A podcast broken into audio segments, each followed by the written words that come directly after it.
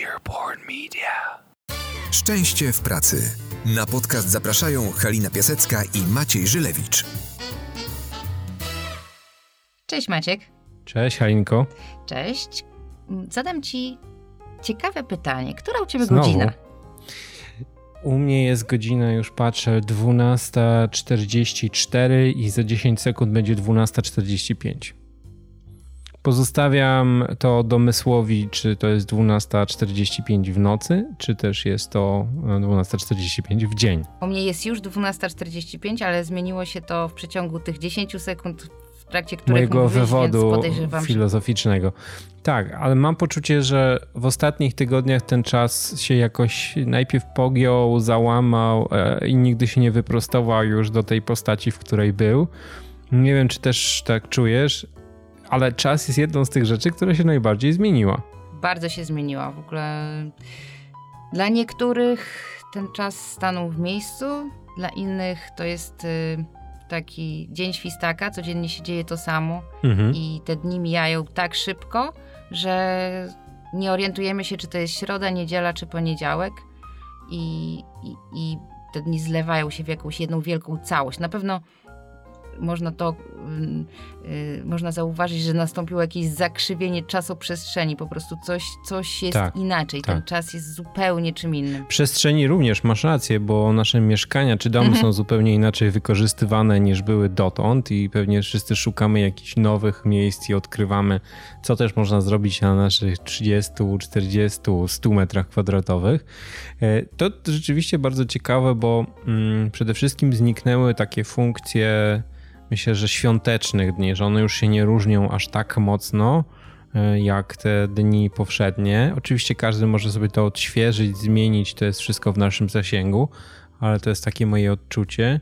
No dwa, a powiedz mi, czy, czy wy już na przykład na jakiejś ścianie czy futrynie zaznaczacie, ile dni minęło? Nie, w ogóle, właśnie w ogóle, w ogóle nie robimy tego. Aczkolwiek... Y, ja liczę. Aczkolwiek ja muszę powiedzieć, że y, te osoby w sumie tak jak my właśnie, które sporo pracują w tym czasie. Mm, ja czekam na weekendy na przykład i cieszy, tak, cieszyłam się, tak. że był długi weekend majowy, ale masz rację, że te osoby, które nie pracują lub pracują dużo mniej, to w ogóle nie zauważają różnicy między niedzielą a poniedziałkiem. Tak. To jest 100% mhm. prawdy. Mnie teraz wręcz yy, zachciało się sięgnąć po jakieś więzienne memuary, żeby poczytać yy, historię ludzi, którzy przez jakiś czas przebywali w takim sztucznie wykreowanym zamknięciu, żeby zobaczyć, jak wyglądało właśnie ich e, rozwój myśli, emocji w głowie wraz z czasem. Oczywiście nie próbuję tego w żaden sposób nawet porównać, bo jednak my mamy dużo więcej wolności, ale jak żeśmy powiedzieli, z tym czasem dzieje się coś ciekawego i w związku z tym mhm. w dzisiejszym odcinku chcemy porozmawiać, jak czas ma się w ogóle do tematu szczęścia w pracy w ogóle do tematu szczęścia, tak. szerzej do tego podchodząc, ale z naciskiem na szczęście w pracy. Tak, i właśnie tutaj warto nawiązać do tego, co odkrył profesor Zimbardo. E, profesor, który od bardzo wielu lat mm, pracuje na Uniwersytecie Stanforda. E, profesor, amerykański, włoskiego pochodzenia, który od lat zajmuje się czymś, co nazwał paradoksem czasu. E, czyli e, odkrył, że mm, to, w jaki sposób my e, podchodzimy do czasu, czyli zrozumienie naszej własnej postawy wobec czasu, może być kluczem do naszego szczęścia. To bardzo wpływa na nasze życie, a my często nie zdajemy sobie z tego w ogóle sprawy. Mhm.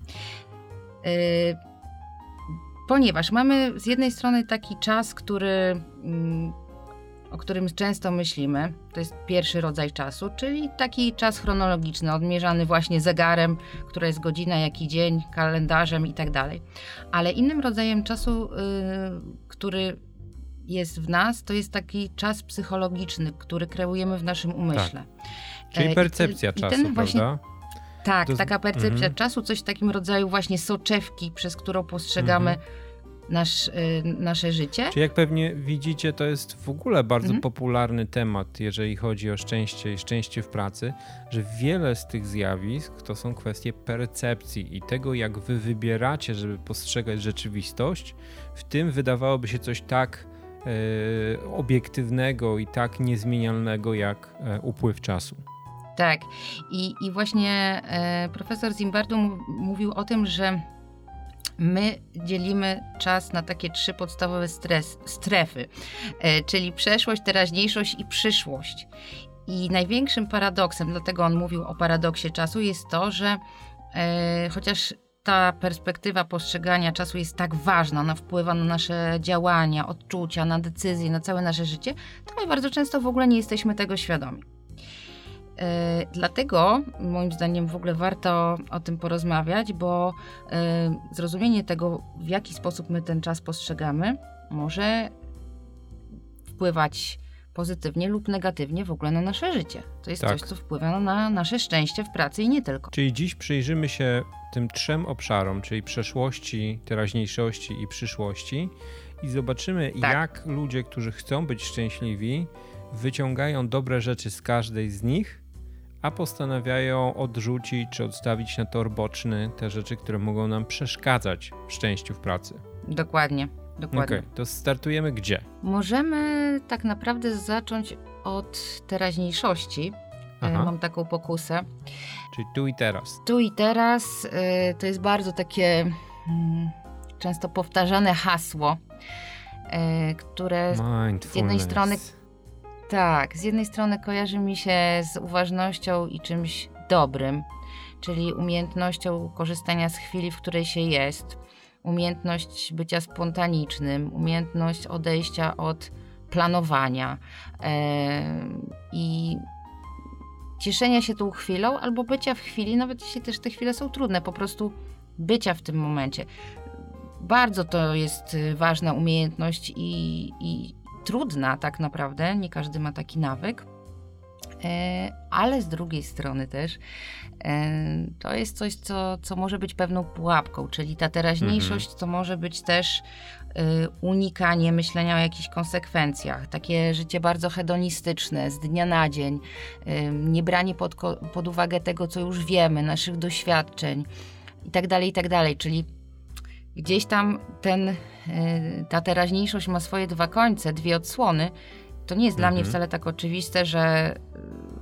że Życie tu i takie, teraz jest tak, najlepsze. Mhm. Jest zawsze najlepsze. Bo wiesz co, y, to, to też ta, mm, ta teraźniejszość, która związana jest z takim podejściem też właśnie mm, mówiącym o tym, co nam służy, czyli y, i, i wywodzącym się z jakichś tam E, praktyk medytacyjnych, jogowych itd., tak to też jest umiejętność jednak cały czas widzenia gdzieś tam na boki, czyli gdzieś tam świadomość tak. tej przeszłości i przyszłości nam też służy, może nie, nie powinny nas dominować, powinniśmy, warto po prostu umieć e, w tej teraźniejszości sobie pobyć. E, ja na przykład teraz jak rozmawiam z tobą, to cieszę się z tej możliwości i jestem w tym, w tym wydarzeniu, mhm. jakby dzieje się to. I to jest fajne. E, Wzajemnie. Ale, no, ale, ale warto też pamiętać o, tym, o, tych, o tych dwóch innych e, strefach czasowych. Tak jest. To jest olbrzymie zagrożenie we wszystkich tematach rozwojowych i wiele z nich dotyka szczęścia, że często ludzie biorą je i wyciągają z nich tylko takie bardzo e, chwytliwe 10-20%. Dokładnie.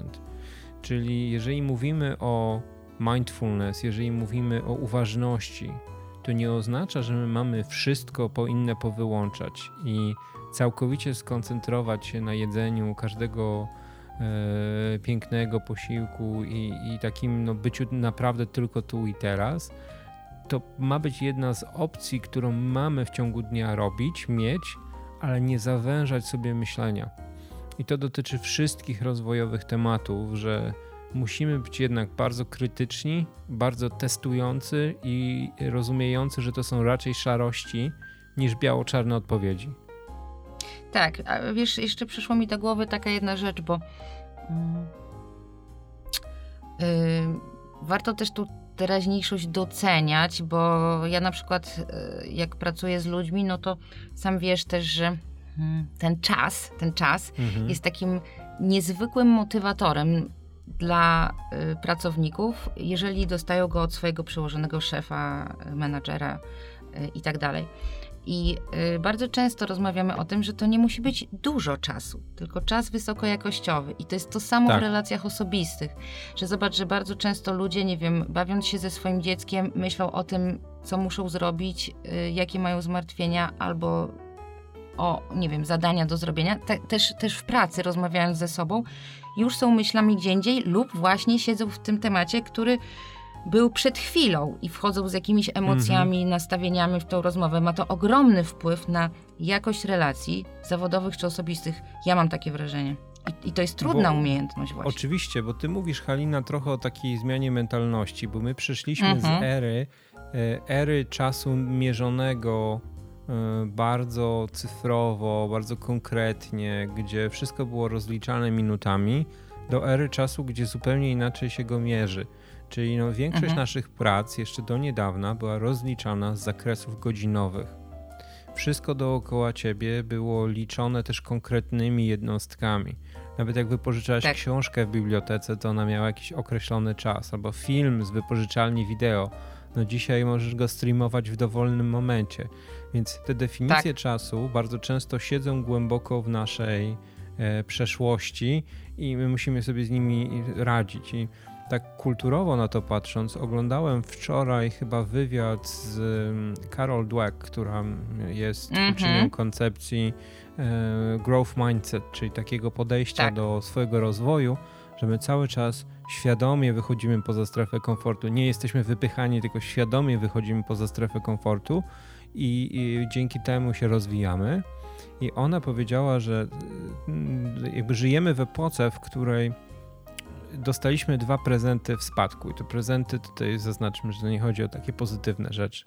Pierwsza rzecz to jest właśnie to podejście do czasu i ta kultura now, czyli wszystko musi być now, a wtedy, czyli teraz, a, a tymczasem ona mówi, to powinna być kultura yet, czyli może tego nie potrafię dzisiaj, a, ale za chwilę będę potrafić.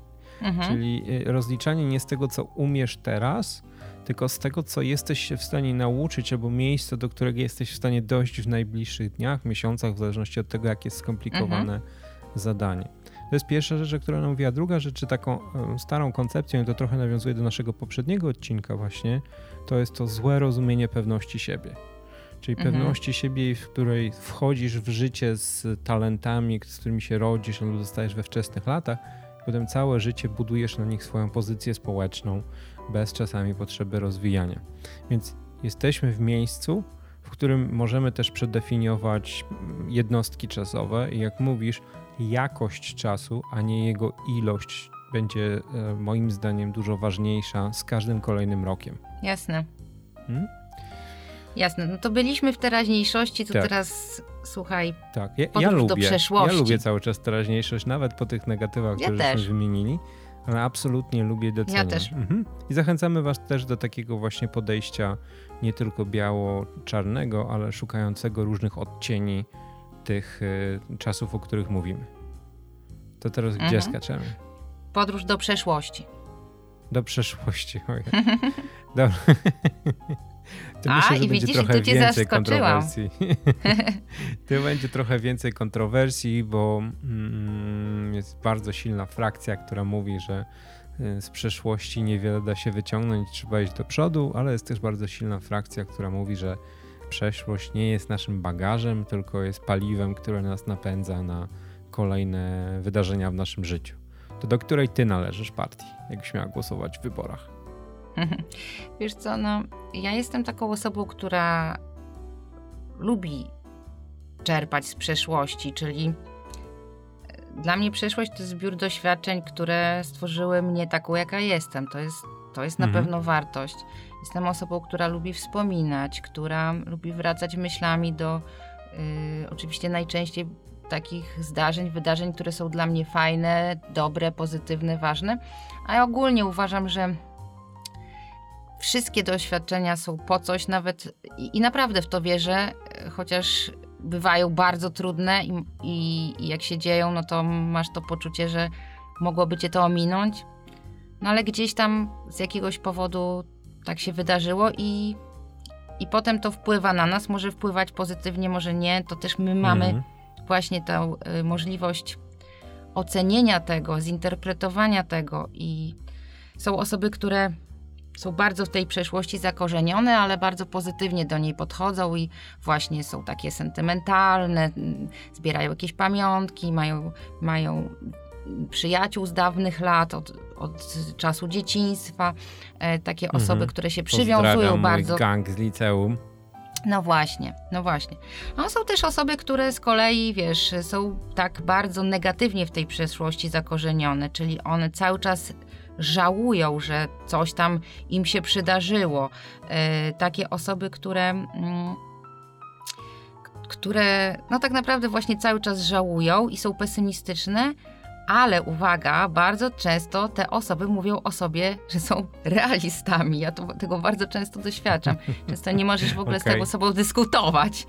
E, ciężko im zaproponować inny punkt widzenia tej, tej zinterpretowanej tak negatywnie przez nich przeszłości i bardzo, bardzo w tym siedzą. Są tak, ja widzę takie dwie tendencje najczęściej. Mhm. Ja będę trochę i po innej stronie, bo ja z kolei mhm. uważam, że nie każde okay. doświadczenie, które przeszliśmy, było nam do czegoś potrzebne. Część uważam, że była nam niepotrzebna, mhm. część nas uszkodziła bardziej niż nam pomogła. I bez względu na to, jaką masz percepcję tych mhm. wydarzeń, no to moim zdaniem trudno z nich wyciągnąć coś albo edukacyjnego, albo e, pozytywnego. Uważam, że w takich sytuacjach po prostu trzeba umieć je włożyć w pewne pudełko i odstawić w miejsce, do którego być może nie będziemy mogli wracać. Dla mnie największe wyzwanie z przeszłością mhm. i w mhm. temacie szczęścia to chyba no, dla mnie najważniejsza rzecz, to żeby właśnie być y, dobrym zarządcą tego magazynu ze wspomnieniami, z wydarzeniami z przeszłości, mhm. żeby na przykład te pudełka, do których wkładamy, jak powiedziałaś, przyjaciół z przeszłości, tym być może cały czas jesteśmy w kontaktach, wspomnienia naszej rodziny, której może tutaj już nie ma wspomnienia dobrych wydarzeń, tych dobrych momentów, które albo jeszcze trwają, albo się skończyły, żeby wiedzieć, gdzie one są i na przykład do nich wracać wtedy, kiedy potrzebujemy siły, y, żeby używać ich jako czasami być może podpowiedzi w takich życiowych wyborach. Natomiast te pudełka, w których mamy tematy, które się wydarzyły i były dla nas ciężkie, poradziliśmy sobie z nimi albo nie poradziliśmy, żeby umieć je zamykać, uczyć się z nich ale też do nich nie wracać. Bo to, co najgorszego może nam przeszłość zrobić, to zostawić za nami taką pajęczynę, która nas przyciąga do ziemi i od której się nie możemy oderwać. Czy w ogóle czujesz, mhm. jakie ja dzisiaj metafory walę? Jak ja dzisiaj jestem e, uskrzydlony? No właśnie, więc... Ja właśnie dlatego zamilkłam, wiesz, bo ja cię słucham cały czas okay. z zapartym tchem. W każdym razie ale ja już jestem w przyszłości. Nie, nie poczekaj. Ja już jestem no w właśnie, przyszłości, bo, wiesz. Bo zacząłem ja... już rozmawiać o trudnych rzeczach i chcę tylko jeszcze powiedzieć jedną rzecz. Widzisz, jak no. trudno. Jak trudno mi, będąc w teraźniejszości, okay. zatopić się w przeszłość. Okay. Zobacz. To już w ogóle weszłam na metapozie. Tak. Więc wracając do tej przeszłości, jeszcze jedną rzecz chcę powiedzieć, że pewnie część z nas ma takie wspomnienia, czy takie historie, które na przykład dotyczą relacji z innymi, które nam się kładą cieniem na e, właśnie tym, co się dzieje dzisiaj, albo coś będzie działo w przyszłości. Zobaczcie, mhm. że jak nam skacze czasami poziom emocji, dochodzi do jakiegoś starcia czy zderzenia, jesteśmy mistrzami wędrowania do tej części magazynu, gdzie leżą różne nie do końca pozamykane pudełka, wyciągania z tych pudełek ostrych narzędzi i ranienia i siebie, i wszystkich dookoła. Ja myślę, że to nie jest nawet temat terapeutyczny, tylko to jest temat właśnie zarządzania tym magazynem. Czyli jeżeli wiem, że są rzeczy, które mhm. z jakiegoś powodu jeszcze mi głęboko leżą w świadomości i wracają wtedy, kiedy właśnie pogarszają się warunki zewnętrzne, no to że powinienem umieć świadomie pozamykać te pudełka i przepracować je Część z nas będzie potrzebowała do tego pomocy zewnętrznej, a część sobie poradzi świetnie po prostu mm, y, kontrolując percepcję tego, co się wydarzyło. No. Inna sprawa, że też my potrafimy mhm. z przeszłości czasami budować um, mity, które wykorzystujemy dobrze i źle dzisiaj, nie?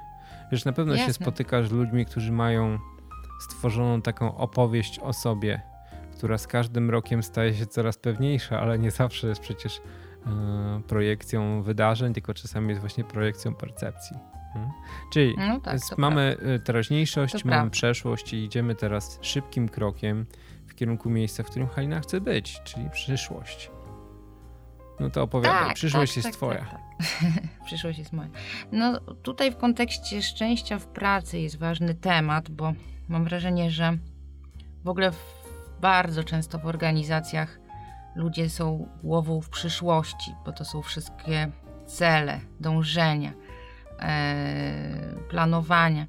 I, i, I to też to jest dobre, bo oczywiście, że warto wiedzieć, dokąd się idzie i, i dążyć do tego. Jednocześnie drugi z kolei kraniec tej osi to jest, y, to jest y, przepracowanie, pracoholizm, wypalenie zawodowe, a także bardzo, bardzo duże zagrożenie, czyli niezauważanie, że coś, kiedy coś mhm. się osiągnie, czyli klasyczna pułapka, o której się mówi w nauce o szczęściu w pracy, czyli cały czas gonimy tak. tego królika i dążymy do kolejnego celu. Jak tylko osiągniemy jakiś, to, to natychmiast już jest następny.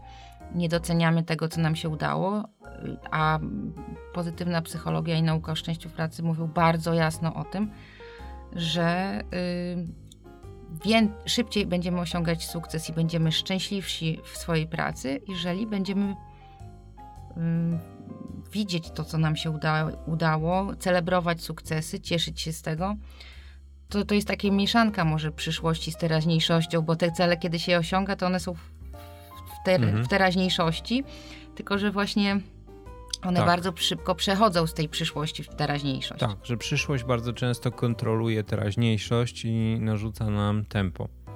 Zgadzam tak. się z Tobą i dodam tyle, że moim zdaniem to takie parcie do przyszłości zaczyna wynikać powoli z tego, że my, jako ludzie biznesu i organizacje, straciliśmy kontrolę nad przyszłością, taką jak mieliśmy kilka lat temu. Jeżeli sobie nawet zobaczysz na to, jak wygląda dzisiaj y, strategiczne myślenie o przyszłości organizacji, jak wygląda planowanie, to te czasy nam się bardzo poskracały. Przecież kiedyś y, na przykład tak. Y, japońskie firmy były w stanie się pochwalić jakimiś scenariuszami na kilkadziesiąt lat do przodu, czyli wiedzieli, co się będzie działo, czy co powinno się dziać.